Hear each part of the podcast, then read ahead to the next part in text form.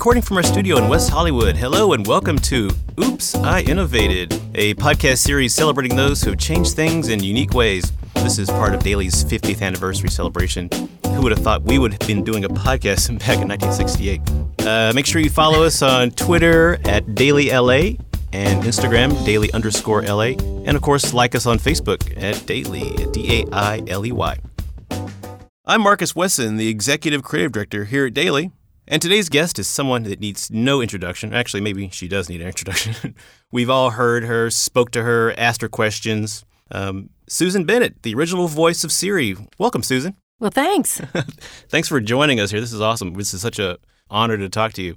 Um, we just have some fun questions. I just want to get to the uh, where exactly your, your journey started from, and actually where you became. Basically, how did you come from VO to my personal assistant?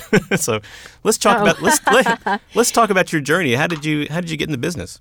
Well, uh, I got in the business because I started off as a singer. And um, back in the day, as they say, in the 70s and 80s, you used to be able to make a living just being a jingle singer uh, and background vocalist, uh, which I did. I sang background vocals live with Roy Orbison and Burt Bacharach. And I also sang in the studio a lot.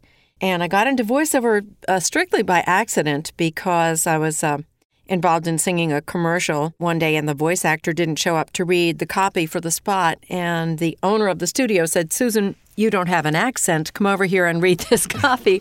And i thought oh ding ding ding. I can do that. Yeah. um, you know as freelancers we're always looking for other things to do. So Yeah. that's how it happened. It, uh, that happened in the late 70s i was two. So young, so young. yeah, Yeah, very precocious. That's awesome. You know, I, I imagine like every voice actor kind of basically dreams of this kind of this ubiquity that you've achieved. You know, there's like the we've mentioned like there's the "Can you hear me now?" guy, or the "Allstate's Mayhem," or I've met friends of mine that are actors, and they would just they was oh man, I want to get into this business just to have that uh, ubiquity and just have everybody know who I am. It's amazing. Um, but I was curious about you, like this kind of happened almost by not accident, but how exactly did Apple approach you about becoming the voice of Siri? Well, Apple never approached me, and I've talked to a lot of other original Siri voices, and we all had the same experience because, you know, Siri was the first one. She was the iconic one. She was the first concatenated voice that sounded human and that you could interact with. Now, concatenation refers to the process of um, after we did these crazy recordings, technicians and computers would go in and extract sounds, put them back together, which concatenation is actually an, an English word. I thought it was made up for technology, but it means just linking things together. And that was the whole process of linking these sounds from the recordings to form the answers that you would ask Siri or Alexa or Cortana or whoever. Right. And um, so the whole process is pretty crazy. Um, we didn't really know what we were doing. I know that I spoke to the Australian voice, Karen Jacobsen, and she did her recordings in the early 2000s. I did mine, the first recordings of that type that became the basic vocabulary for Siri in 2005. Mm. And so, of course, Siri didn't appear until 2011. So it was kind of a really sort of mysterious process. Those of us who were just kind of on the outside of it, on the very superficial part of it, I think that the the technical people had been working on it for many years. Right. Um, Yeah. But we just thought that we were recording something for phone systems. That's what I was told. Oh, interesting. And so it was a great surprise when it turned out that I, you know, turned out to be Siri. And you talk about the ubiquity of the voice. Uh, it's not always a positive thing for a voice actor because in the digital age, you know, basically you are chosen for whatever job you're auditioning for based on your performance and the sound of your voice. You know, it's kind of like a, a behind the scenes uh, The Voice TV show, you know, every time right. we have to do an audition. exactly. And so if your voice all of a sudden, you know, uh, when you do me- doing messaging or even some narrations and things like that, your voice is pretty much anonymous because people don't really pay attention to it. But once it becomes this persona and you're talking to this character, you know, many times a day, you become familiar with that voice. And so I have no way of measuring, but I, I knew that uh, being the voice of Siri was going to impact my career. I wasn't exactly sure how. And so I can't really measure. I can't say how much work I lost just because everybody yeah. recognized the voice. Yeah, that's- that's So right. That's crazy. But on the other hand, on the positive end, um, I did get a lot of work as a you know a Siri sounding voice, and and also I've started to do Siri appearances and and Siri speaker events. And as you were saying, Mm-hmm. accidental. That's the name of my speech. It's called accidentally famous. All right. That's amazing. Yeah, just you mentioned the process. What exactly, like, I had a friend of mine, we had a get together last night, and I was going to say, hey, I'm, I'm speaking with Susan Bennett, the original voice of Siri. And he's like, how, how is that process actually? Like, does she have to say every single word in the English language? And you mentioned the process, which is awesome. So, how does that whole thing happen? Is how, do you, how long did it take? Well, it took a really long time, and it's really kind of hard to measure. The mm-hmm. initial recordings that I did, as I said, were in 2005, the whole month of July, four hours a day, mm-hmm. five days a week. Mm. And it was very, very tedious work because. You know, because they were going to go into the recordings and extract sounds and put them back together, you had to you had to read in a very consistent manner, hmm. and so consequently, your voice would get really, really tired because you know you weren't speaking like we would get say these crazy sentences that were created to get all the sound combinations in the language hmm. rather than so it's created for sound rather than content. Right. So a lot of the sentences made no sense, like cow hoist in the tub hut today, hmm. fossa, ask fossa, ask fussy. And then you'd say all these repetitive things like say the shrouding again, say the shredding again, say the shredding again, say the shredding again, say the shredding again, say the shredding again. oh, yeah, that sounds like, yeah. Yeah. Monotonous. Yeah, they wanted to put me under contract for another five years, and I said, no, no, I need whatever's left of my brain. Yeah, did they give you yeah, I therapy really after need that? that at this point. yeah, it was uh, it was very very tedious. Um, you know, it was kind of the opposite of creative. It was challenging and interesting for maybe the first couple hundred yeah, I'm sure. sentences, but it was it was really kind of hard work. And as I said, Apple sort of came in after the fact because mm-hmm. those recordings were done for an IVR company called ScanSoft, which became Nuance, which is the world's biggest, mm-hmm. you know, text to speech slash IVR company. Right. And so Apple came in after the fact. It's and it's my understanding that I think Apple bought Nuance. I, I'm not sure, but Yeah. You know, so I never really had any interaction with anyone from Apple except for Steve Wozniak, whom I met at a tech conference, Oh, and okay. he was very cool, and, and he he really loved Siri. So Oh, yeah. He, um, he seems that's cool. as close as I got to Apple, you know, acknowledging me. okay, this is essentially you. You're like the uh, iconic voice of Siri, but you know, Apple bought all the voices. Of, you mentioned of you as uh, in the other, you know, the other languages as well, the Australian, all that stuff. They purchased those voices after. I think that's really interesting. And you didn't have any interaction with Steve Jobs or anything like that. But obviously, he passed. no, which is really a shame. Um, you know, I don't know how my voice was chosen. Um, it could have been, you know, most people don't know that Apple didn't invent Siri. Siri was created by three engineers. Um, you know, Apple bought the app, and, and the engineers ended up working for Apple to to continue to, to develop it. But Apple itself did not create Siri. And that type of technology was being worked on for many, many years. Right. Um, I don't know who chose the voice. It could have been Steve Jobs himself because I know he was very, very involved with Siri. And one of the great ironies is, you know, uh, Siri appeared on October 4th, 2011, and Steve Jobs died on October 5th. Oh wow.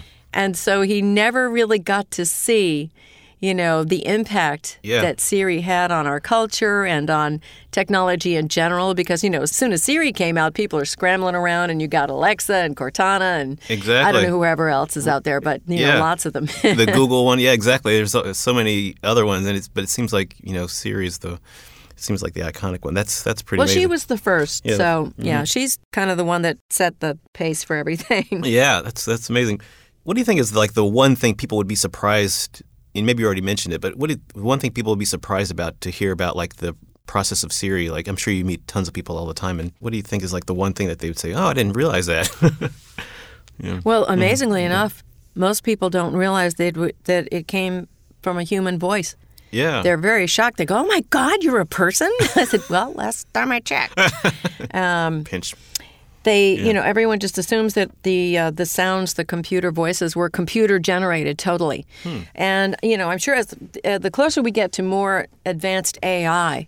Um, in fact, uh, my niece works for Google, and she is has a new job. Uh, she's going to be working in New York, and she said that she's going to be working in the voice section. And what they're planning to do is take a lot of different voices and combining them so that Oh, wow. maybe it's you know it's a global sounding thing as opposed to you know all of the different regional accents uh, for for different countries and you know Right. so that that's that's fascinating. I mean, it's kind of creepy actually, It- but it- I know, right? Soon we won't need any like you know there won't be any actors or any kind of like you know you won't need anything. Just be the the computers. It's essentially the computers will take over.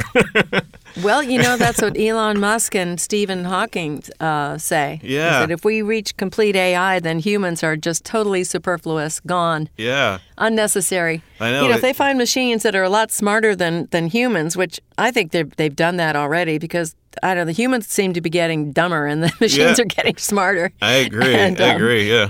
It, but that's once that happens, you know, once the machines are smarter and quicker and they don't have to eat or drink or use up any of the earth's resources, Yeah. man, right. humans, go go go have enjoy every day while it lasts.